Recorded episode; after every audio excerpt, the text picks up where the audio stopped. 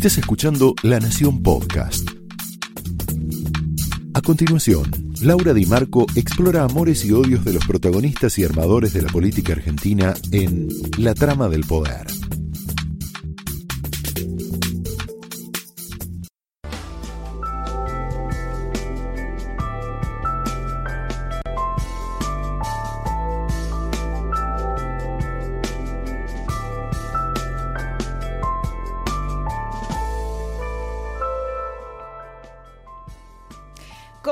Muy buenas noches. Arrancamos la trama de esta semana.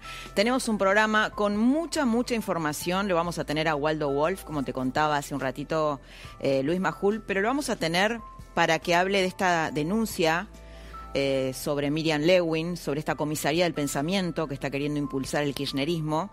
Eh, vamos a hablar con él de eso y sobre temas políticos diversos internas de Juntos por el Cambio. Lo vamos a tener a, De Pablo, a Juan Carlos de Pablo, por la disparada del, dólar blue. Hoy hizo una columna eh, explosiva en La Nación hablando del acuerdo con el Fondo Monetario, de qué, puede pasar, si vamos a tener un nuevo acuerdo o no. y tenemos una super tertulia de lujo lo vamos a tener a Claudio Suchovicki eh, hablando sobre, bueno, sobre nuestra recalentada economía, qué puede pasar con el tema del dólar, al profe Osona y a Jaime Rosenberg, que va a estrenar, hoy va a estrenar una sección que es la tramoya de la trama. Toda trama en la Argentina tiene una tramoya y al final de esta trama te la vamos a contar. Vamos con el editorial de esta noche. Esta semana reapareció Mauricio Macri con dos frases que son para analizar y las vamos a analizar aquí en la tertulia. Dijo, este será el último gobierno populista.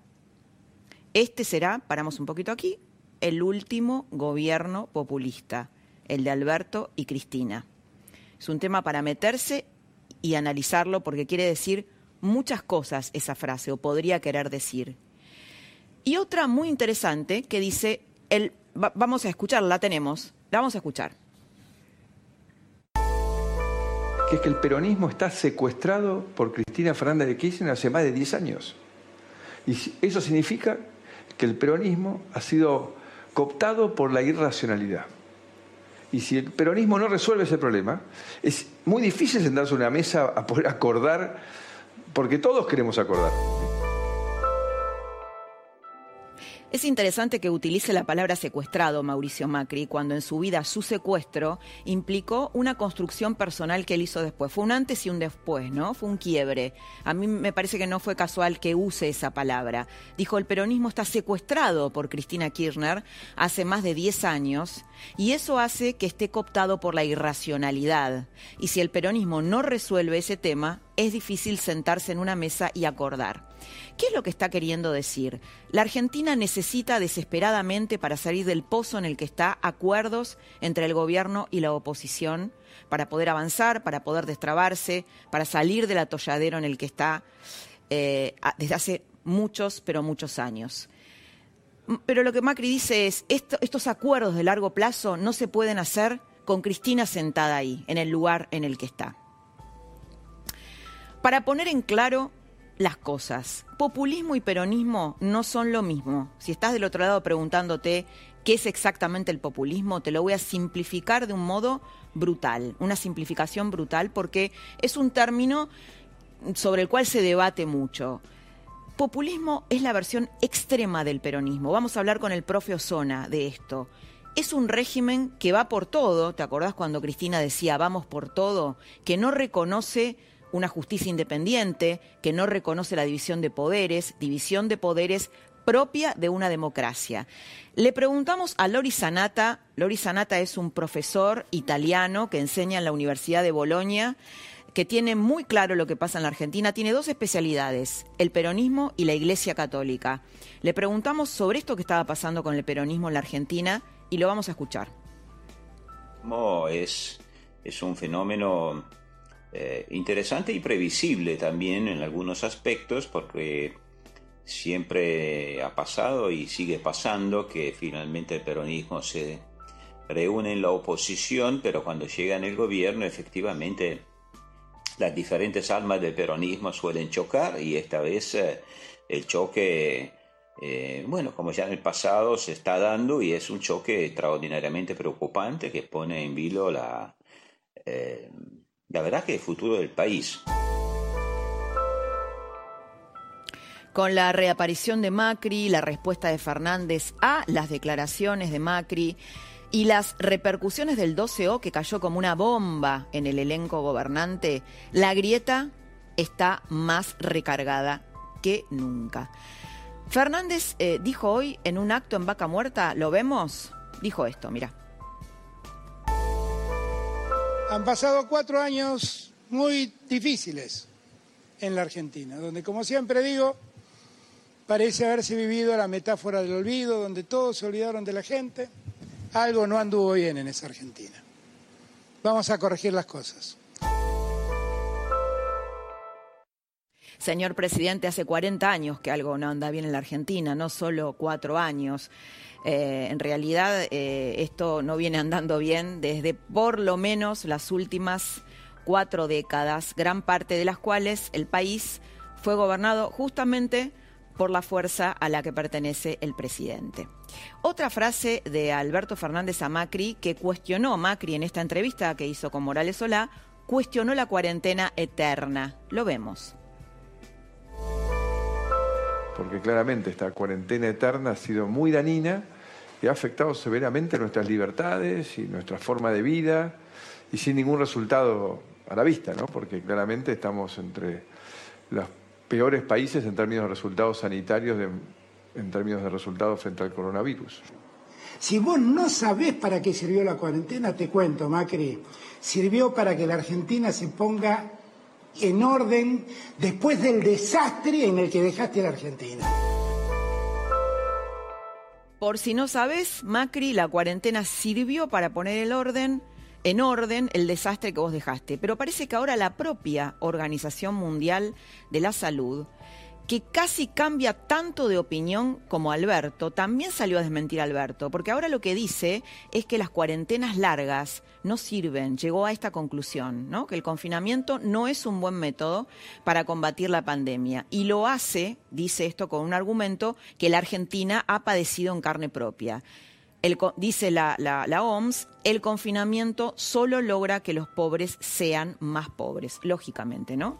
47% de pobres tuvo en el último trimestre la Argentina.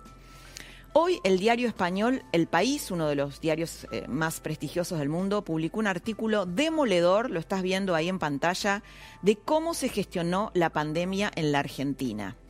Un artículo demoledor sobre la cuarentena eterna. Dice, ha pasado de ser la Argentina citado como un ejemplo, ¿se acuerdan cuando éramos un ejemplo de la contención del, coronavirus en América Latina, a convertirse en uno de los países de la región con mayor número de casos? Y sigue el diario El País, dice, el consenso inicial con el que contó el presidente Alberto Fernández ha saltado por los aires y el descontento social ha fortalecido a la oposición, que respalda las manifestaciones callejeras contra el gobierno. Pero Alberto no entendió el 12O así, digo, no lo entendió así como un cúmulo de demandas insatisfechas, ¿no? Porque ahí nos detenemos un poquito ahí. Demandas que iban, la gente salió a la calle por la economía, por la institucionalidad, por la justicia, por la pérdida de trabajo, porque está harta, por un cúmulo de razones. Alberto Fernández, sin embargo, dijo, son la exacerbación del odio. Ahí está convocando a más marchas, ¿no? Diciendo esto. Su jefe de gabinete, Santiago Cafiero, reaccionó, vamos a escucharlo, reaccionó así, mira. Nosotros creemos en el derecho a manifestarse, es parte de la democracia. También es parte de la democracia aceptar la diversidad. ¿No? Estos argentinos y argentinas que se manifestaron ayer no son la gente, no son todos, no son el pueblo, no son la Argentina. La Argentina es mucho más grande, mucho más diversa. La Argentina entiende que hay una pandemia. ¿Y qué será que los que se manifiestan no entienden que hay una pandemia? O sea, es una contradicción en sí misma todo lo que dice, ¿no? Porque dice, no aceptan el resultado de las elecciones. Creemos en el derecho a manifestarse. Bueno, se manifestaron. Es parte de la democracia. Bueno, salieron. Y hay que aceptar la diversidad. Claro.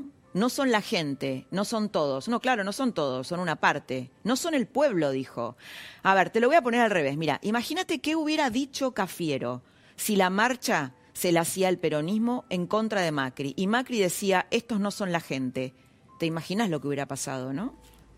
El peronismo no puede concebir, le cuesta mucho leer a la clase media y concebir que la clase media haya tomado las calles, un símbolo del peronismo, en contra de un gobierno peronista. Por eso dice, este no es el pueblo. Eh, en el análisis casi cafiero atrasa décadas, porque supone que lo popular, entre comillas, solo es patrimonio del peronismo. Y eso es lo que está cambiando en la Argentina. Pero el que fue mucho más lejos, pero mucho más lejos, fue Daddy Brieva. Lo denunciaron por lo que dijo, después lo quiso arreglar y dijo que en realidad era una joda, un poco pesada, por cierto. Mira lo que dijo. ¿Cómo anda? Bien, vos. una gana de agarrar un camión en N1619 y jugar al bowling por, por la, 9 de julio. no, no, no te das al bowling, al bowling, claro, sí, sí, sí. Claro. No, te Das, no, te, no te das una idea.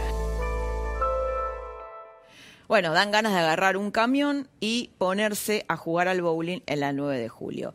Estamos hablando de integrantes de un gobierno que dicen tener como bandera los derechos humanos y la diversidad. Agustín Rossi, vamos a Agustín Rossi, el ministro de Defensa, también se le paró el reloj a Agustín Rossi. Ensayó una frase igual de anacrónica. Dijo, la derecha perdió las elecciones y ahora busca el poder por otros caminos. Bueno, hay que recordarle, hay que avisarle que quien salió a la calle fue la gente, no, no, son las corporaciones, no son los militares, y que las marchas opositoras son parte de esa democracia que, a la que él dice adscribir, ¿no?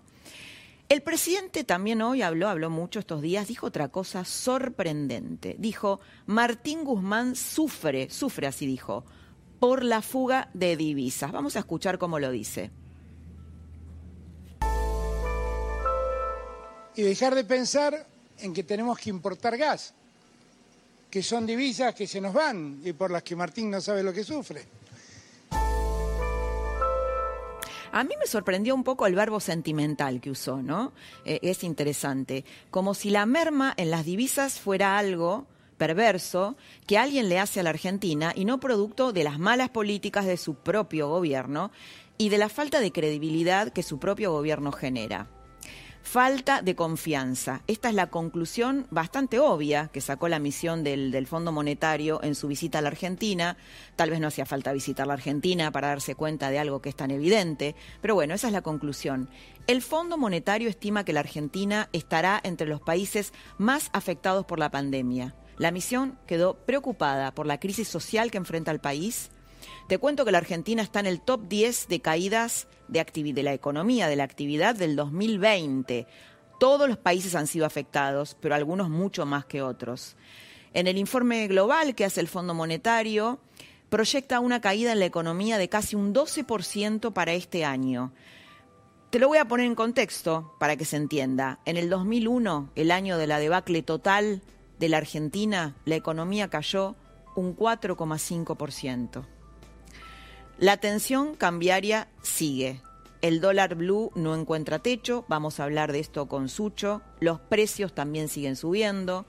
La pregunta de fondo, no del fondo, sino de fondo, es, ¿acordará el gobierno de Alberto Fernández un nuevo préstamo con el fondo o solo reestructurará la deuda que ya se contrajo durante el gobierno de Macri? Es decir, ¿tendrá plata fresca o no?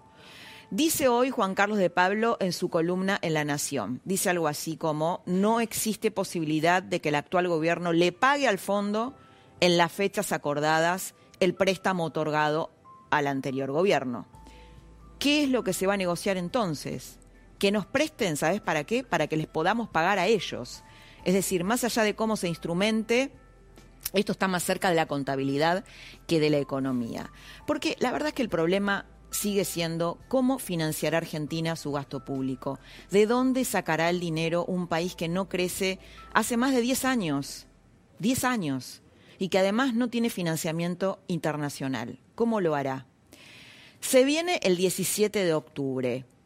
¿Un acto para empoderar a Alberto en contra de Cristina? Sí, sí, en contra de Cristina. Esto piensan varios sindicalistas, entre ellos uno muy particular, que es Héctor Daer ¿Quién es Héctor Daer? El sindicalista más cercano a Alberto. y gobernadores del peronismo clásico que fueron muy lastimados por Cristina con el látigo y la chequera y que sufren, sufren como el ministro Guzmán, por la centralidad que tiene la vicepresidenta que sigue manejando los hilos del país. ¿Podrá el peronismo secuestrado, así como dice Macri, liberarse de Cristina? ¿O seguirá secuestrado e inyectado con más dosis de kirchnerismo? La trama de esta noche arranca en este momento y inaugura, como te dije, una sección nueva que se llama La Tramoya. Y la vas a ver al final y la va a contar Jaime Rosenberg. Te vamos a ir dando pistas durante el programa para descubrir la tramoya. ¿Cómo les va a mis contertulios? ¿Qué tal? ¿Cómo estás, Laura? Buenas, buenas. Muy bien.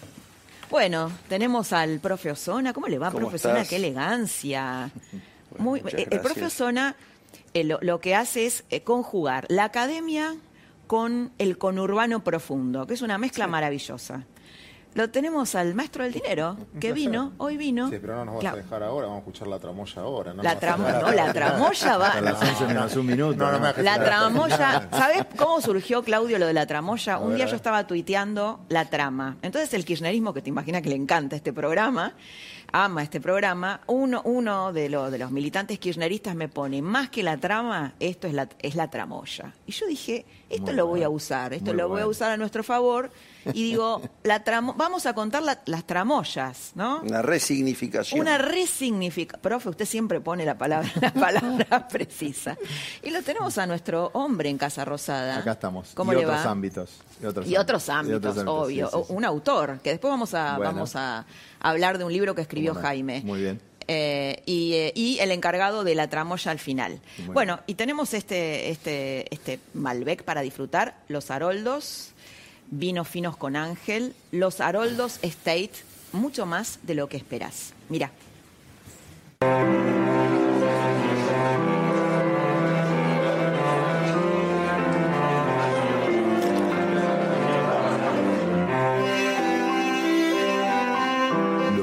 State, mucho más de lo que esperás.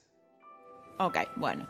Claudio, Acá estoy. Bueno, el presidente dijo algo, ay, me, me sorprendió esto que sufre, ¿no? Que Martín Guzmán sufre, no sé, que ponga algo así sentimental. Y dijo, eh, cu- durante cuatro años la Argentina funcionó mal porque las tarifas ah, se aumentaron. Bueno, la frase que dijo en Vaca Muerta, ¿cómo la evalúas esa frase? A ver, es difícil, y no sé si tiene tanto sentido juzgar el pasado cuando tenemos tanta necesidad de presente y de futuro. Estamos todo el tiempo finalmente en la discusión y creo que hasta nosotros contribuimos a eso.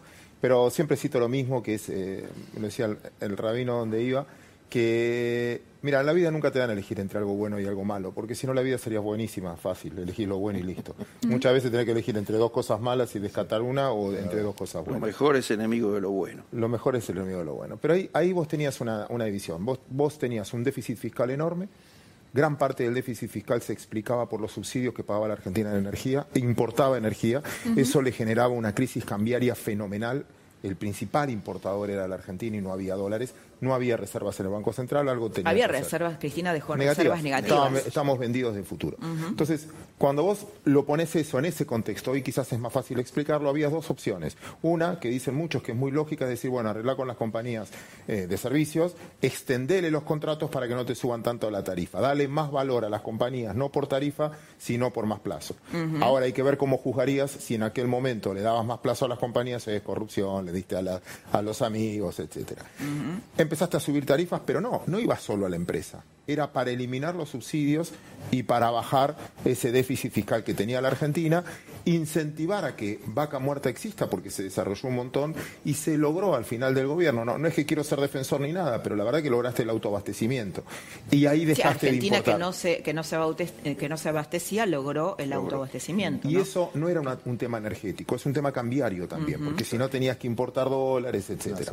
Por lo tanto, insisto, quizás con el diario el lunes es más fácil, mira, no tuvo resultados, mira lo que pasó, pero también en ese lugar, lo mismo que ahora, también uno debería ser justo, es, bueno, Claudio, eh, está explotando todo, sí, se está yendo dólar. y eh, bueno, en estas circunstancias eh, tampoco es que tienen millones de herramientas para hacer. Entonces, a veces en la historia hay que jugar las cosas con el diario de aquel momento, con las cosas de aquel momento, no, no, no, no con las herramientas de hoy. Igual, suponete que vos tenés, creo, los miedos, al menos hablo en mi familia o, o en el grupo de mis amigos. Si tu miedo es la seguridad, la situación económica y que discutan esto, en el fondo decir, bueno, ¿y esto y, y qué hacemos mañana? O sea, ¿Y qué esto en cambia qué me toca a mí, no? ¿Qué cambia mañana? Entonces. ¿qué vas a hacer? Y, y la sensación, y, y termino con esto, es, vos tenés una sensación hoy en la economía argentina de que estamos aguantando. Entonces vos preguntás, ¿aguantando qué? ¿Para qué? ¿Cuál es la noticia que va a venir? Cada vez hay una restricción menos. Ahora tenés que pedir permiso si girás más de 50 mil dólares o lo que fuera. Vos cada vez ves que hay menos dólares, más demanda, no, por racion- no, no racional, sino por miedo. Quizás la foto de un dólar de 170 hoy contado con liquidación, ya no blue, contado con liquidación, no es que está describiendo el, presente, está describiendo el miedo al futuro. Y eso hace de que vos digas, bueno, quizás hoy es caro, pero necesito cubrirme porque tengo miedo o lo que fuera. Y el miedo no, no, es algo que yo pueda juzgar. Y el punto que digo es, bueno, estás, te- tenés esta sensación, todos tenemos esta sensación en el mercado que es, estamos aguantando. Bueno, ¿hasta Sí, cuándo? hay como una sensación de que algo va a pasar y no sabes qué es lo que va a pasar, ¿no? como Eh, ten- una tensa calma. Y cada tres pasos que es, ¿cuándo chocamos? ¿Cuándo chocamos? Y todos te preguntan, ¿y cuándo devalúan? bueno, ¿Y cuándo devalúan? No necesariamente un paso bueno. Claro, Claro, va a pasar y no Y- necesariamente y, bueno. tenés esa sensación térmica y vos ves que las decisiones del gobierno son, no, no, aguantemos. Y vos decís, bueno, aguantar, ¿qué? ¿cuál es la noticia? A ver, ¿cuál es la noticia? ¿Qué es lo que va a pasar en la cual me da fe de que va a venir plata a la Argentina? ¿Qué es lo, Lo que quiero, estás por Claudio, anunciar? lo quiero incorporar a Juan Carlos de Pablo a esta discusión, Genial. ¿eh? que lo tenemos ahí, al maestro de Pablo. Juan Carlos, ¿cómo estás? Bienvenido, ¿nos escuchás? Estoy, estoy fenómeno porque la selección cada vez juega mejor. Bueno, te incorporamos para, para, para potenciarla. Eh, bueno, hoy escribiste que estabas escuchándolo a Claudio, lo que estaba comentando. Efectivamente. ¿Y qué pensás? Pero supongo que querés hablar de la columna de la Nación de hoy. Sí, yo ¿Qué- quería qué- hablar, les cuento un poco, por si, por si la se leyó muchísimo la columna que hoy publicó eh, Juan Carlos, y que dice, eh, ¿quién le teme a este fondo, no? A este fondo monetario, diciendo, bueno, eh, a ver, este fondo monetario llega al país y dice, eh, no, no le vamos a pedir más ajuste, en un discurso, bueno, eh, un poco contracultural del fondo. Y la pregunta que vos te haces es, ¿vamos a pedir dinero fresco o bien eh, vamos a reestructurar la deuda o vamos a pedir un nuevo dinero para pagarle la deuda que ya contrajo Macri con este fondo? ¿Cómo es esto? ¿Vamos a tener nueva plata o no? Son dos términos de la, de, la, de la negociación completamente diferentes. Si yo al fondo le digo, ya que a Macri le diste sin ningún basamento técnico 45 mil millones de dólares, a mí dame otros 45 mil millones, yo le diría al gobierno argentino, ni- no pierdas tiempo. Pero si le vamos a decir, mira, el gobierno anterior prometió pagar tanto, tanto, tanto, no tenemos cómo pagar, bueno, está bien, Juan Carlito, pero haceme un plan. No, la verdad que no te voy a hacer ningún plan. Ponele eso, así, vamos, vamos al extremo. ¿Qué hace el fondo con nosotros? ¿Qué hace el fondo? ¿Qué, qué poder? de- ¿Te acordás en la Segunda Guerra Mundial cuando le dijeron a Stalin algo del Papa? Dijo, ¿cuántas divisiones tiene? Esto es una cruda, una cruda negociación. Entonces yo lo que digo es, acá no nos vayamos con el cuco. El otro día, en la, en la puerta del Banco Central, fueron unos tipos a marchar. ¿A marchar por qué? Tenemos un fondo donde la directora gerente dice, no le vamos a pedir ajuste. Mandaron dos jovencitos, ¿viste? La semana pasada. Se quedaron digo, con una foto un poco vieja, ¿no? Hay muchos que se quedaron con el reloj parado en la Argentina. Bueno, pero eso, eso es parte de, de- no tiene nada que ver con, con la realidad. La realidad decisoria es muy clara. Mientras no le pidamos plata, la negociación va a ser, entre comillas, si vos querés, fácil. Como fue con los bonistas. Como eso te iba a decir, como fue con los bonistas, ¿no? Que uno reestructuraba una deuda. Este gobierno le dijo, acá no hay un mango para ustedes durante el primer periodo. Vengan a- después de 2023. Si ganamos, vuelven a hablar con nosotros. Si perdemos, con el próximo gobierno. Y los bonistas dijeron, bueno, dame algo después de 2024. Y con criterio miope, este gobierno dijo, anotá lo que vos quieras. Entonces, toda la mejora de la negociación fue una cosa contable que no se la cree nadie. ¿O vos creés que la discusión presidencial electoral de 2023 va a girar acerca de cómo vamos a hacer para a, honrar las deudas que se hicieron en el acuerdo del 2020? No se lo cree nadie. Eh, Juan Todo Carlos, sí. Todo esto que luce absurdo funciona mientras no pidas un mango más. Porque ahí no te van a... Ahora, hablando de un mango más, ¿de dónde saca un mango la Argentina? Y les, se los pregunto a los dos, a Sucho y a, y a Juan Carlos. De dónde- dos, dos preguntas tengo para ustedes, que además que Dale. tocan a la gente. La Argentina tiene un gasto público que no se sabe cómo se va a financiar, de dónde va a salir ese dinero. Dice Guzmán que emitiendo una gran parte, qué va a pasar con esa emisión y la inflación, y por qué no baja el dólar, el dólar blue y, a- y cómo puede impactar eso en los precios. La segunda se la dejo a Sucho, que es la más difícil. No, Yo me no. quedo con la más fácil. Lo que, dijo el, lo que dijo el ministro de Economía es lo que sabe mi tía Carlota. Si nadie te presta, si no hay, si no hay, si no hay nada que se cuánto, emitimos. No, Las bien, razones, sí. por las, cuales se emite- las razones por las cuales se emite son explicables. Pero hace unas semanas, IDESA, que hacen unos informes semanales muy concretos, explicó que la mitad del aumento del gasto público, desde que tenemos la pandemia barra cuarentena, se explica por el coronavirus y la mitad por otros gastos. De modo que esto de que no se puede hacer ningún ajuste bajo ninguna circunstancia, tampoco lo creo. Ahora, entiendo que políticamente resulta mucho más fácil emitir. Lo que no tiene que hacer este gobierno es creer que descubrió la pólvora, porque está aumentando la cantidad de dinero mucho más rápido que la tasa de inflación y dice, hemos descubierto que no hay ninguna relación. Existe la relación. Lo que pasa es que Argentina está viviendo un momento particularísimo, donde como todavía algunos tenemos que estar en la, en la, en la casa y no tenemos que hacer, el efectivo tiene algún atractivo. En la medida en que esto se siga flexibilizando, que ya empezó a flexibilizarse, eso lo vas a ver cada vez más en términos de- de- del impacto sobre precios. Cuando decís tiene algún atractivo es que la gente eh, restri- que no está gastando lo que debería gastar en un tiempo normal. Eso, eso y que, decís. y, que, y que conserva el efectivo, Claro. porque vos con efectivo compras cosas, con cosas no sabes si compras cosas. Esto Keynes lo denominó preferencia por la liquidez, que no es una situación normal, es una situación anormal, por ejemplo ahora. Bien. Tema, el tema más difícil a Sucho. Lo dijiste vos. Sí, igual. ¿De dónde sale la plata? No, no, el tema de, eh, del de gasto. ah, no, del gasto, bueno, de la emisión. sí, la emisión la explicó Bárbaro, no- no, tengo nada para agregar. Sí. Lo del gasto, y, y- y le dejo la última palabra a Juan Carlos, obviamente, eh, creo que tiene que ver más que nada con la licuación del gasto que vos tenés. Porque un tema es el gasto y otra cosa es el déficit fiscal. El déficit fiscal vos lo podés, en este caso estás recaudando por inflación, se notó el último mes, y el gasto público en parte se va licuando porque vos vas gastando pesos que cada vez tienen menos poder de compra con respecto no solo al dólar, sino a los bienes. El ejemplo bien típico, ¿cuánto gana un jubilado? 18 mil pesos. La licuación que está teniendo el jubilado, Sí. de ¿cuánto le subieron el salario? ¿Cuánto fue- la inflación de un jubilado habrá sido fue 40% en un año, Claro. más en los remedios que compran. Mm. Y la suba fue del 6%, Sí, más o menos. 6%. Sí. Un empleado público que antes ganaba 30, hoy sigue ganando 30, Claro. pero comprar cosas les cuesta por lo menos un 40% más. Y sobre todo en las clases medias bajas, más, porque la inflación de alimentos fue mucho más alta que servicios que Y estuvieron además el congelados que ellos alimento, tienen. calculo que se te come todo el presupuesto, gran parte del presupuesto, ¿no? Entonces- la, la comida. Las cuentas quizás que pasó siempre, la Argentina no lo hace racionalmente, lo hace muy desprolijamente y generalmente lo hace el mercado, que es más sangriento todavía, licúa. Va licuando, licúa la deuda en pesos. Pero el poder de compra de pesos hoy, como decía Juan Carlos, pueden emitir mucho más. Pero ya empezaste a tener desabastecimiento, porque la gente prefiere quedarse con la mercadería, con lo o no vender, o le cuesta más fabricar que el peso. Repito, el, el- el poder de compra que tiene el peso hoy es mucho menor. Y eso te va a frenar también el crecimiento futuro. Quiero hacerte, eh, Juan Carlos, una pregunta cortita sobre el blue, que al final no lo tocamos. Eh, El, el blue se disparó. ¿Qué puede pasar con los precios? ¿Qué relación hay entre la disparada del blue y el aumento de precios? Depende esencialmente de los productos.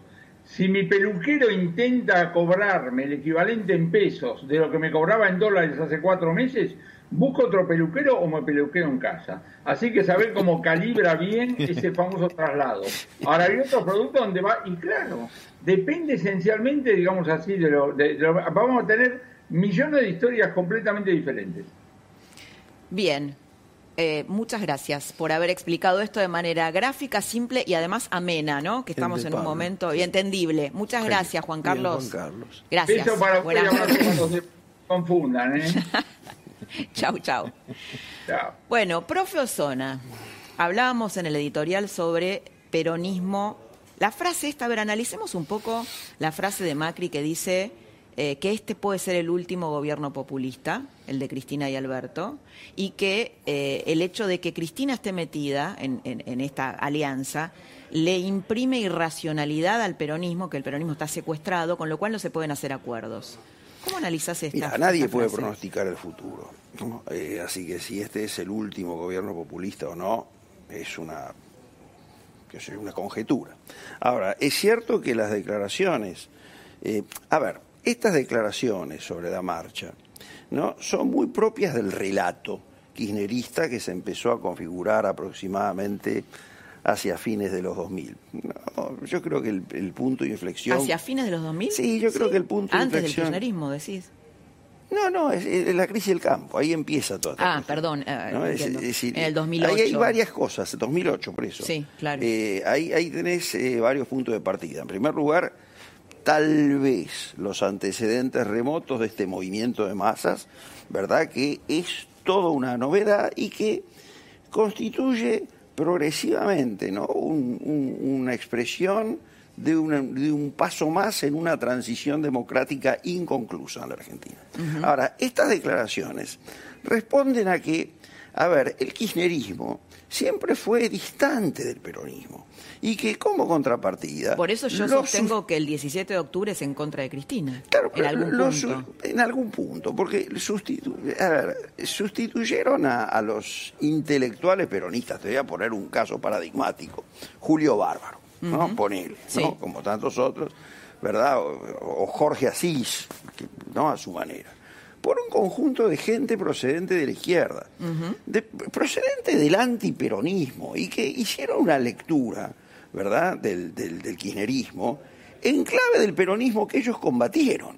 Entonces, por ejemplo, achacarle a la, a la marcha, al banderazo, ser una expresión de ultraderecha Sí, o sí. cosa por el estilo. O ser títeres, eh, son títeres impulsados por las corporaciones. Por eso es, un léxico que no es precisamente del peronismo, ¿no? Y que, ¿no? y, que por otra parte eh, tiene otro problema, ¿no? Por ejemplo, lo de este el jefe de gabinete Cafiero, ¿no? Que verdaderamente tendría que recordarle un poco más a su abuelo, que fue uno de los grandes hombres de la democracia, ¿no? De, de- de este proceso democrático, ¿no? Eh, eh, esa suerte de deshumanización, ¿no? De, la oposición, del banderazo. Esto ni siquiera la gente. Pero vos imaginate lo que yo decía recién, si, Ma- si se le hubieran hecho a Macri una manifestación y decían, no, pero esta no es la gente. No, por supuesto, pero Al revés, ¿no? Que hubiera dicho el peronismo. yo sí. te diría que es antiperonista. Antiperonista en términos del Perón que vuelve en el 73 y que incluso enmienda una Pero de no es de izquierda. Bueno, pero porque es el kirchnerismo. El kirchnerismo, Mm. eh, ahí está la contaminación kirchnerista de- del- del peronismo y sobre todo de mucha gente joven, ¿no? que hace una lectura del peronismo histórico en clave kirchnerista, produciendo unas distorsiones brutales. Y eso es el producto de, un- de un- de una acción sistemática desde escuelas, universidades, determinados medios de comunicación, y que es, es algo tan distorsivo respecto al peronismo histórico. Perón dijo, para un argentino no hay nada mejor que otro argentino. Perón dijo, a, eh, a ver, Vamos a escuchar, profe, te quiero invitar a escuchar la otra parte de la Sí. reflexión de Lori Sanata, que le preguntamos varias cosas, porque también salió Macri diciendo, criticando a su ala política, básicamente a Emilio Monzó y a Rogelio Frigerio, Jaime, diciendo, es. me arrepiento de haber delegado en ellos eh, el diálogo con el peronismo, porque sospecho, peronismo. sospecho de ellos, ¿no? de alguna manera peronismo. sospecho de ellos. Vamos a escucharlo a Lori Sanata, el historiador italiano, experto en peronismo y en Iglesia Católica. Y, y yo siempre sostuve que en realidad lo que le vendría extraordinariamente bien al, al sistema político argentino sería no la reunificación del peronismo, sino la división del peronismo que le permita a los peronistas que están más por el lado conservador irse con los conservadores, a, a los peronistas más progresistas eh, formar una coalición progresista y ya terminar con el partido de la patria, con la pretensión de un movimiento que encarne la fe del pueblo y la identidad de la patria. Así que eh, toda alianza, bueno, que, que cada partido tenga una pata en cierta medida peronista es más o menos inevitable. Además, me parece eh, necesario para, para aislar eh, los populistas más extremos, para aislar el kirchnerismo.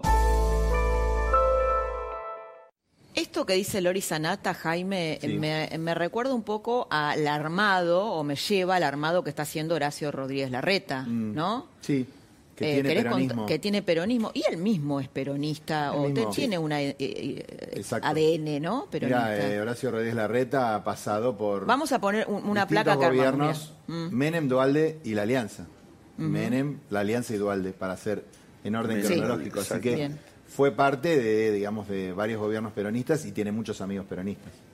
Empezando por Massa. Empezando por Massa, pero también Juan Schiaretti, pero, pero también otros dirigentes que, que, bueno, ahí lo que estamos viendo en los amigos fuera, tenemos a Massa, obviamente, se conocieron militando ambos. Ahí por- estamos viendo la placa por- de los aliados de por la Ramón. Palito Ortega, los dos, en un grupo de, de Sí. grandes hombres. ¿Sabes que yo lo conocí, lo- lo conocí a, Ma- a Massa cuando era el operador de Palito Ortega? Así es. Y había un tren, un surreal, Así que es. yo era, era cronista. En la campaña, En la campaña que iba de Ushuaia a La Quiaca. Exactamente, la campaña de Dualde cantando Yo Tengo Fe. Bueno, Era eh, surreal cantaban Yo Tengo Fe, ahí Massa, eh, Capitanich, Scioli, Das Neves y Horacio Reyes Larreta, que era un joven eh, egresado de Harvard que, bueno, había tenido alguna función técnica en la política. Eh, Juan Schiaretti es su mejor amigo como de los gobernadores, digamos, de los más cercanos, sacando a los radicales. Con Eduardo Guado de Pedro tiene alguna relación más bien institucional, pero es con el que mejor onda tiene de los ministros de Alberto Fernández.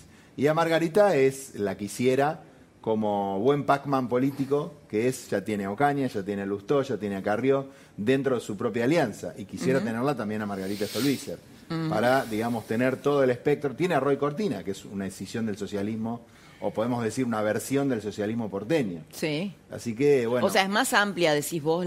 A ver, hoy, hoy hablaba con un peronista de- a lo- al cual eh, Macri aludió sí, y me dijo, Macri es antiperonista. en su, en su ser íntimo, Sí, decís vos, y sí. a pesar de que Me dijo así, mira, me dijo así, Sí. él sería feliz si gobernara con sus cuatro amigos del Newman. Bueno, creo que ese fue uno de los errores de su gobierno y está haciendo autocrítica por eso, ¿no? Me da la impresión que haberse encerrado mucho en Marcos Peña, en Jaime Durán Barba y en otros, eh, lo llevó a cierta cerrazón. Es un poco lo que explica esto que dijo de Monzoy Frigerio, ¿no? Que tal vez explica, salieron los monzonistas a decir, pero si gobernaba el jefe de gabinete, nosotros no podíamos hacer nada. sí. Así que en cierto modo eh, hay una asunción de que tal vez se cerró un poco y que tendría que haber buscado vías, sea por, por él mismo o sea por otras vías, de salir de esa cerrazón de los dos últimos años, ¿no? Ujú. Del 2017 al 2019, desde que gana hasta que, bueno, Sí. la cosa Yo- terminó mal. ¿Cómo lo, cómo lo viste a Macri vos? ¿Cómo, cómo Mira, eh, lo vi bien al final eh, estrechándole la mano a Alberto Fernández, ¿no? Cosa que Alberto Fernández yo diría que mordió, ¿no? Eh, esa es la bueno, parte se la mordió la mano también a la reta, Ahora, yo creo que, que en ese sentido yo no estoy de acuerdo con que Macri sea eh, visceralmente antiperonista. Macri es un producto del peronismo. Macri fue el candidato peronista que no pudo ser. Sí, 2003. En el 2000, exactamente, es un producto de Dualde y de Menem en alguna medida. Lo que pasa es que, bueno, después de una u otra manera fue secuestrado por el discurso antikirchnerista, ¿no? Por el discurso antiperonista, porque ahí está un poco la ¿Vos cuestión. decís que fue secuestrado por el discurso antiperonista? De una u otra manera lo que, lo que revela este, esta entrevista del otro día, que está, sigue siendo influenciado por Marcos Peña, es decir, el, el, el coacher de él es Peña, ¿no? que es un individuo muy cuestionado, ¿verdad?, Eh, dentro de, Cambiemos, y que de una u otra manera está marcando líneas divisorias, clivajes, y yo escuchándolo a Jaime, ¿no? Creo que hay incluso una transversalidad ahí entre Horacio Rodríguez Larreta, Massa, ¿verdad? Y, y- bueno. ¿No? De modo que Pero una transversalidad de la cual Macri desconfía, ¿no? Por ejemplo, yo hablaba, hablaba con alguien muy cercano a Macri que les cuento que va a estar en una entrevista exclusiva el, el, el expresidente Mauricio Macri con Pablo Sirven mañana en Hablemos de otra cosa. Así que mírenlo. Por eso, pero Eh, es pero, raro, pero ¿no? que hay, hay como una, como una a ver, eh, desconfianza del núcleo duro del PRO. Le preguntaron el otro día a Santilli, ¿sos peronista? Y él dijo, sí, mi ADN es peronista, pero mi familia es el PRO. Y dijo, bueno, yo soy peronista por la inclusión social. Parece que la inclusión social solo es del peronismo. Sí, igual eh, Santilli con Macri no tienen la mejor onda. en No, este no, momento. claro, Exactamente. Eh, por eso te, yo estoy más de acuerdo con Laura. Me parece como que Macri en su ADN, por más que es, es cierto lo que decís vos, que viene desde un sector del peronismo que lo impulsaba, pero me da la impresión que tiene como una versión por todo lo que sea rosca, todo lo que sea más bien el tema de la política, la nueva política, la vieja política, ¿no? Ese discurso de Peña Durán Barba que pegó tanto en Macri, que Macri lo ejecutó durante muchos años, eh, me parece que pega más el te- que el tema de peronismo antiperonismo. Me parece que es vieja política O nueva o nueva política. Exacto. Lo Bueno, pero tenemos- si alió con los radicales. a- Exacto. sí, sí. Con Ahí Carrió. está la contradicción. Bueno, hoy, me- hoy me decía eh, a uno de los peronistas eh, que están Juntos por el Cambio, Sí. que yo digo, bueno, pero ¿qué pasa? ¿Se va la pata peronista de, de Juntos por el Cambio? No. Y me amenaza. hablaba de tres casas, Amenaza, de tres casas. La casa radical, la casa amarilla Sí. y la casa de los apátridas, que sería un poco esta que vos estabas contando recién, eh, donde van a estar peronistas y, bueno, Mar- Margarita Stolbizer, eh, Y Ma- Macri- Ocaña. Me parece que Macri le tiene más, por lo que uno puede escuchar, ¿no? Eh, está enojado con Monzó, pero está más enojado con Frigerio. Ah, después me, vas a contar eso. Así es. Lo tenemos al- a Waldo Wolf eh, con nosotros. Waldo, ¿cómo estás? Bienvenido. ¿Me escuchan bien ahí? ¿Qué tal? Buenas sí, noches. sí, te escuchamos. ¿Cómo estás, Waldo? Bien, buenas noches. Buenas noches, bienvenido. ¿Qué pensás? ¿Estabas escuchando la, la discusión que estábamos teniendo? Sí, estaba escuchando respecto de las distintas variables y escenarios de, de lo que dijo el presidente Macri, pero a mí me parece sano que el presidente se exprese y que Juntos por el Cambio tiene vida. Nosotros no somos un espacio dogmático donde alguien dice algo y todos se encolumnan atrás. Bueno, de hecho acá estamos viendo lo que está pasando con un espacio que, que alguien dijo algo y todos se encolumnaron atrás y ahora cada uno rema para otro lado. Así que yo creo que es bueno eh, estas discusiones, estos reposicionamientos después de un de una mm, derrota electoral eh, y de un plazo prudencial eh, y con un año electoral por delante, las fuerzas empiezan a, a explayar y bueno, ustedes tienen derecho a sacar las conclusiones que quieran y, tampoco son coincidentes, no todos coincidimos porque, porque las expresiones tampoco son categóricas, cada uno se va expresando. Yo creo que el expresidente hizo una, una crítica a su gestión, una expresión de cómo ve la Argentina. Y bueno, algunos se acordarán, otros no, algunos se sentirán que les pisa un callo, otros no. Es, el juego de la política, a mí me parece sumamente sano. ¿Y la crítica que hizo a su ala peronista, a su ala política, cómo la viviste o cómo la evaluás? Esto que dice además el profe Osona que al final de la entrevista le tendió la mano a Alberto Fernández, ¿lo viste así? No, no, no sé si fui tan perceptivo respecto a eso. Eh, yo creo A que lo mejor te costó verlo. Eh, eh, eh, no, no, no, no, porque nosotros como oposición también le hemos tendido manos. Eh, si me preguntás, eh, nosotros en- le hemos votado las emergencias, hemos acompañado cuando se lanzó el aislamiento social, ¿te acordás que fue el presidente del Interbloque Mario Negro Olivos y, y lo acompañó? Le hemos votado eh, las herramientas para la refinanciación de la deuda. Eh, hemos estado en el traspaso de mando, cosa que ellos no han hecho en el 2015. Eh, lo que pasa es que yo creo que el, el- presidente Fernández es un, presidente que no, no suscribe a, a- al- a- a mucho de lo que en un momento dijo y terminó aliado con el ala más dura de Cristina Fernández de Kirchner. No creen en la diversidad. A nosotros nos dicen, ustedes son una oposición, a veces cuando no les gusta lo que, lo que nos expresamos, que pone palos en la rueda. Y yo te acabo de, de- de describir que hemos acompañado en un montón de variables. Lo que pasa es que el, el- el rol de la oposición en una democracia no es acompañar todo lo que hace el oficialismo. Justamente si no la gente hubiese votado al oficialismo. A nosotros, supongo, y, y- y me da la sensación que interpreto a una gran parte de nuestro electorado, nos han elegido para que interpelemos, para que denunciemos, para que pidamos informes, para que no le concedamos la posibilidad de tener eh, mayorías que les permitan modificaciones estructurales de temas institucionales. Así que yo creo que a él no le gusta que, mm, muchos de los votantes del medio de, de Alberto Fernández, aquellos que, que, mm, que- que no eran kirchneristas y que estaban desencantados con alguna alguna visión del, del de, de Juntos por el Cambio, confiaron en que Alberto Fernández iba a tener una posición mucho más estadista, mucho más grandilocuente, en el sentido de, de, de- de magnanimidad, de, llamar a, a la- a- las distintas fuerzas, y la verdad que no lo ha hecho. Cada vez que abre la boca lo vemos recostado en el ala absolutamente Sí. kirchnerista, ¿no? Cuando, cuando Macri dijo esta semana, este es el último gobierno populista, ¿qué pensás? Ojalá, ojalá. A mí no me gusta el populismo, no me gusta eh, la, eh, que, que me vengan a dar clase que la meritocracia no sirve, no me gusta que se justifique la toma de tierras, no me gusta que eh, no se condenen los eh, la vulneración de los derechos humanos en Venezuela, no me gusta eh, que, que se utilice la justicia para para que no se investigue ilícitos que están siendo juicio oral. Así que yo deseo que sea, eh, es más, hubiese esperado que sea que este no sea un gobierno populista. Eh, por ahí los primeros meses de gobierno en los que muchos de nosotros estábamos más callados viendo a ver cómo se iba a desenvolver este gobierno, esperábamos que no lo sea. Eh, yo siento que Alberto Fernández hoy tiene la fe del converso, es más kirchnerista que los kirchneristas. Waldo, te invito a quedarte un segundito, vamos a hacer una pequeña pausa.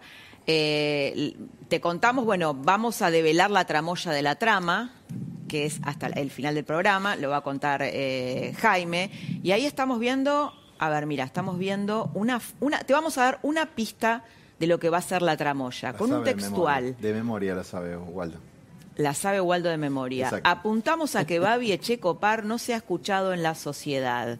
Esta es una pista de la tramoya que Jaime Ay, las caras que hay acá. Te va a contar hoy. Bueno, vamos una corte breve y volvemos con la tramoya. Celebra 50 años con vos. Hasta el lunes, 70% de descuento en la segunda unidad, llevando dos productos iguales en Lace, Sibarita, Lavandina Sayudín, Lavavajillas Sif, en alimentos para mascotas, rollos de cocina y cuidado oral. 3x2 en glaciar y marcas seleccionadas de jugos en polvo. 60% de descuento en la segunda unidad, llevando dos productos iguales en Pampers. Y en el mes de nuestro aniversario, podés participar por uno de los 1500 changos de 20 mil pesos cada uno. Coto, cumplimos con vos.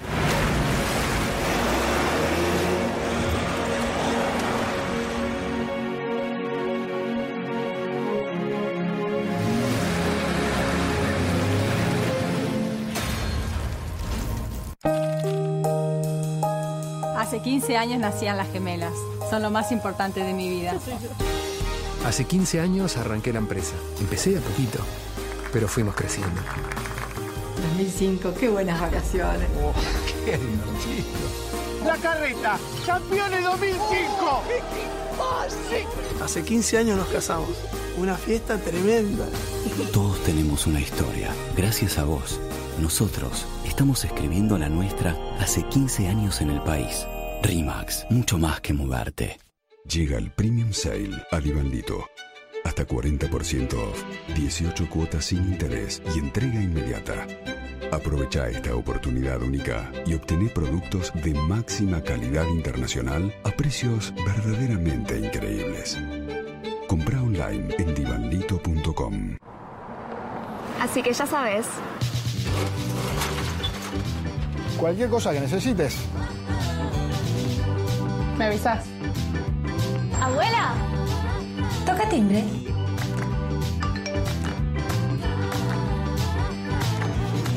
Manda un mensajito. Chifla. ¿Tenés un vecino? Tenés tu banco cerca. Ayudarnos. Lo mejor de ser vecinos. Banco Ciudad. Te quiere ver crecer. Todos venimos al mundo con un nombre. Pero algunos logran que ese nombre diga algo más. La vida reconoce todo lo que hiciste cuando te da uno de los títulos más importantes. Don David, fruto de un legado. Terminas el día y te pones en modo queso la serenísima. Quesos La Serenísima Selección, fraccionados y envasados en origen para conservar su aroma y sabor original y elaborados con la máxima calidad láctea. Quesos La Serenísima Selección, tu modo de terminar el día.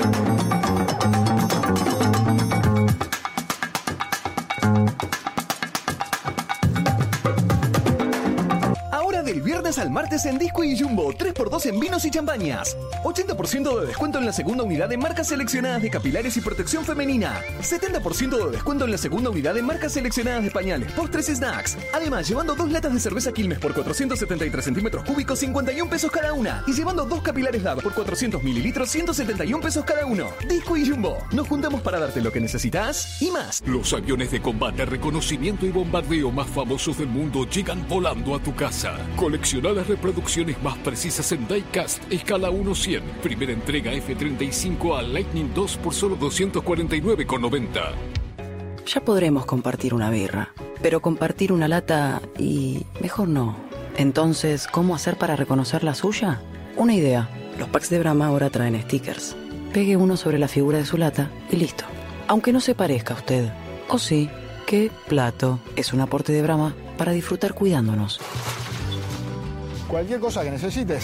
Cuenta Comercio de Ciudad. Cuenta corriente y terminal Postnet bonificadas por 12 meses. Vende en tres cuotas sin interés con las tarjetas del Ciudad. Accede a préstamos con tasas preferenciales. ¿Tenés un vecino? Tenés tu banco cerca. Ayudarnos. Lo mejor de ser vecinos. Banco Ciudad. Te quiere ver crecer. Si sos de los que dan vueltas y vueltas sin saber qué cocinar, con Educación Masterchef vas a aprender rápido y fácil todos los secretos de la gastronomía. Educación Masterchef. Mira esa maleza como se viene. Aplica, no dejes que se vengan. Mira ese suyo colorado cómo se escapa. Nadie lo ve. Hay que meter un cambio. Sidua, entra. Sidua de Vaz.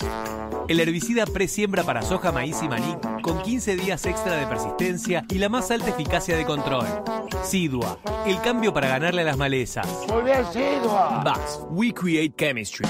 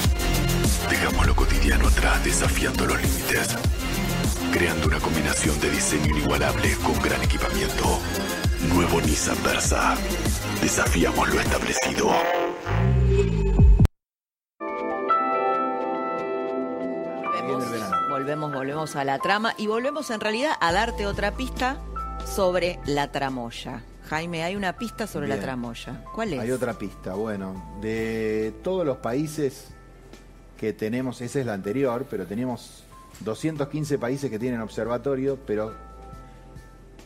Uy, me parece que dije la pista, ¿no? O la dije. O no la dije. No, Me no, parece que tomé mucho bien, Malbec. bien. Tiene mucho Vení bien. Estamos ensayando la tramoya. De 215 países que tienen algo, 7 tienen una sola cosa. De esos 215. Estaba, Yo sabía estaba- que no tenía que tomar. Sabía que no tenía que tomar el Malbec antes de la pista, pero bueno, ¿qué va a vida. Estamos bien. Sí. Hay dos, más de 200 países Exacto. que tienen observatorios Exacto. y solo tres, Pocos. y solo pocos siete, perdón, Siete, solo siete. siete Sí. pertenecen al Estado. Exacto. Entre ellos Malasia, Nigeria Venezuela. y Venezuela. Así es. Ya dijimos algo. Ya dijimos algo. Me salvaste un poco. Me Vamos al corte y volvemos Muy con bien. la tramoya completa. con Waldo Wolf, obviamente. Por un futuro sustentable es ser parte de él. Con nuestras líneas GLC y GNL somos protagonistas de la evolución del transporte de cargas en el país para lograr un impacto positivo sobre tu negocio y el medio ambiente. Y ve con Natural Power. Coto celebra 50 años con vos. Hasta el lunes, 70% de descuento en la segunda unidad, llevando dos productos iguales en Lace, Sibarita, Lavandinas Ayudín, lavavajillas Sif, en alimentos para mascotas, rollos de cocina y cuidado oral. 3x2 en glaciar y marcas seleccionadas de jugos en polvo. 60% de descuento en la segunda unidad, llevando dos productos iguales en Pampers. Y en el mes de nuestro aniversario, podés participar por uno de los 1500 changos de 20 mil pesos cada uno. Coto, cumplimos con vos. Así que ya sabes. Cualquier cosa que necesites. ¿Me avisas? Abuela. Toca timbre.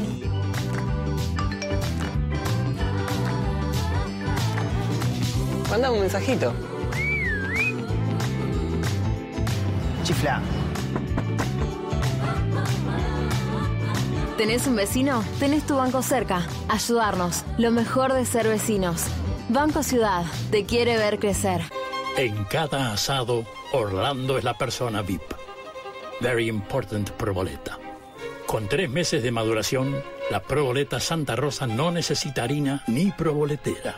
Tiene asegurado un lugarcito en la parrilla y los aplausos en la mesa. Santa Rosa, dándole tiempo a lo que vale. Mira esa maleza como se viene. Aplicá, no deje que se vengan. Mira ese suyo colorado como se escapa. Nadie lo ve. Hay que meter un cambio. Sidua, entra. Sidua de Vaz. El herbicida presiembra para soja, maíz y maní con 15 días extra de persistencia y la más alta eficacia de control. Sidua, el cambio para ganarle a las malezas. Muy bien, Sidua. Vaz, we create chemistry. Llega el Premium Sale a Divandito. Hasta 40% off, 18 cuotas sin interés y entrega inmediata. Aprovecha esta oportunidad única y obtené productos de máxima calidad internacional a precios verdaderamente increíbles. Compra online en divanlito.com. Con Naranja puedes aprovechar 12 cuotas cero interés en electrodomésticos y tecnología en Claro, Frávega, Megatone, Cetrogar y Tienda Naranja. El gustito que querés en cuotas sin interés. Con Naranja podés. Si sos de los que dan vueltas y vueltas sin saber qué cocinar, con Educación Masterchef vas a aprender rápido y fácil todos los secretos de la gastronomía. Educación Masterchef. Terminas el día y te pones en modo queso la Serenísima.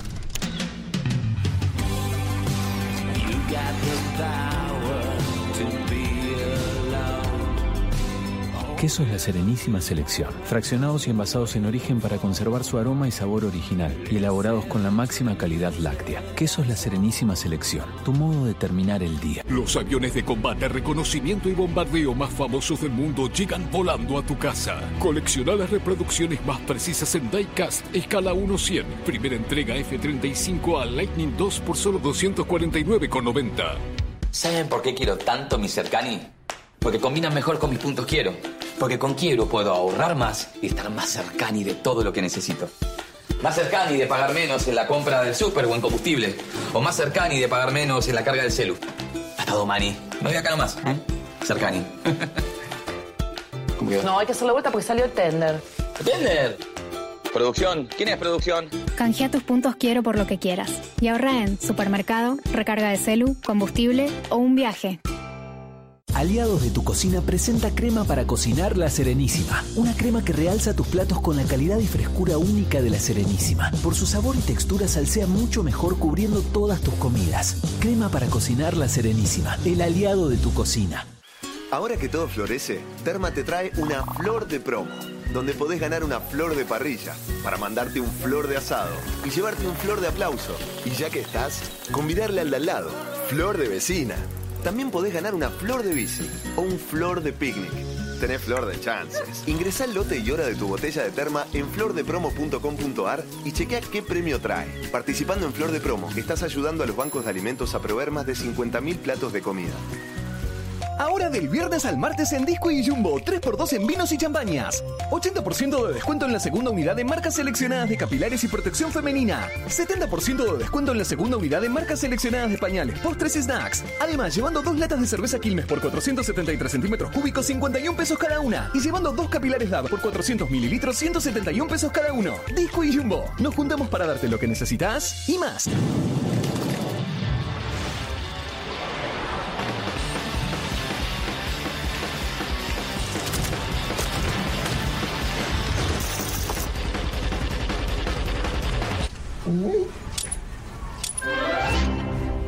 Albalatex Ultra Lavable.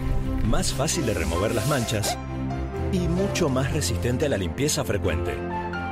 Albalatex Ultra Lavable. Ayuda a la higiene de tu hogar.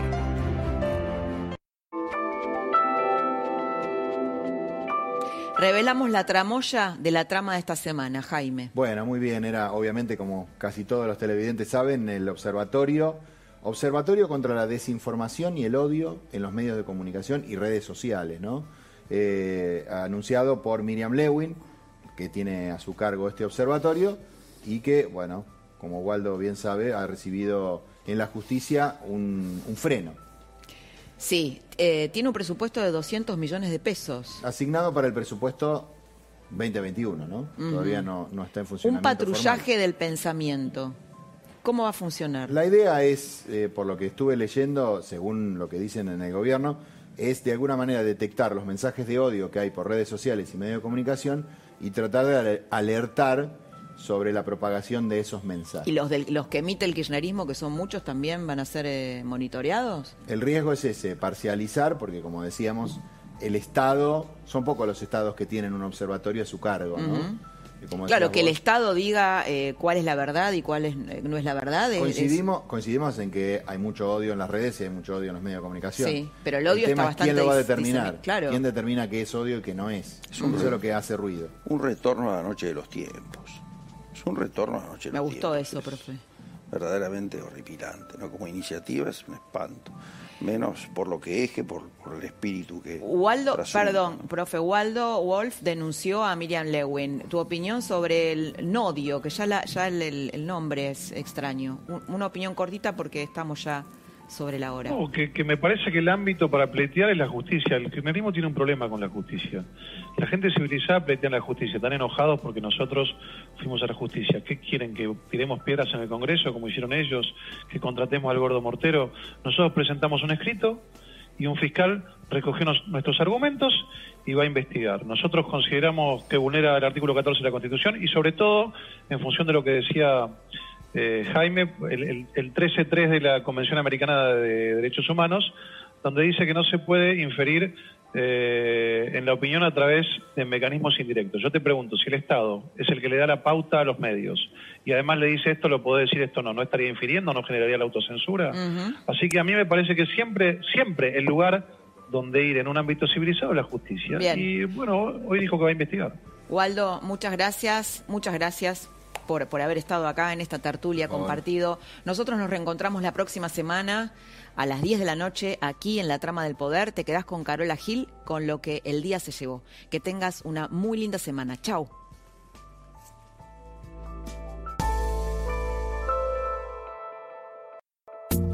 Esto fue La Trama del Poder con Laura Di Marco, un podcast exclusivo de La Nación. Escucha todos los programas de La Nación Podcast en www.lanacion.com.ar. Suscríbete para no perderte ningún episodio. Estamos en Spotify, Apple Podcast, Google Podcast y en tu reproductor de podcast favorito. Seguí escuchando La Nación Podcast.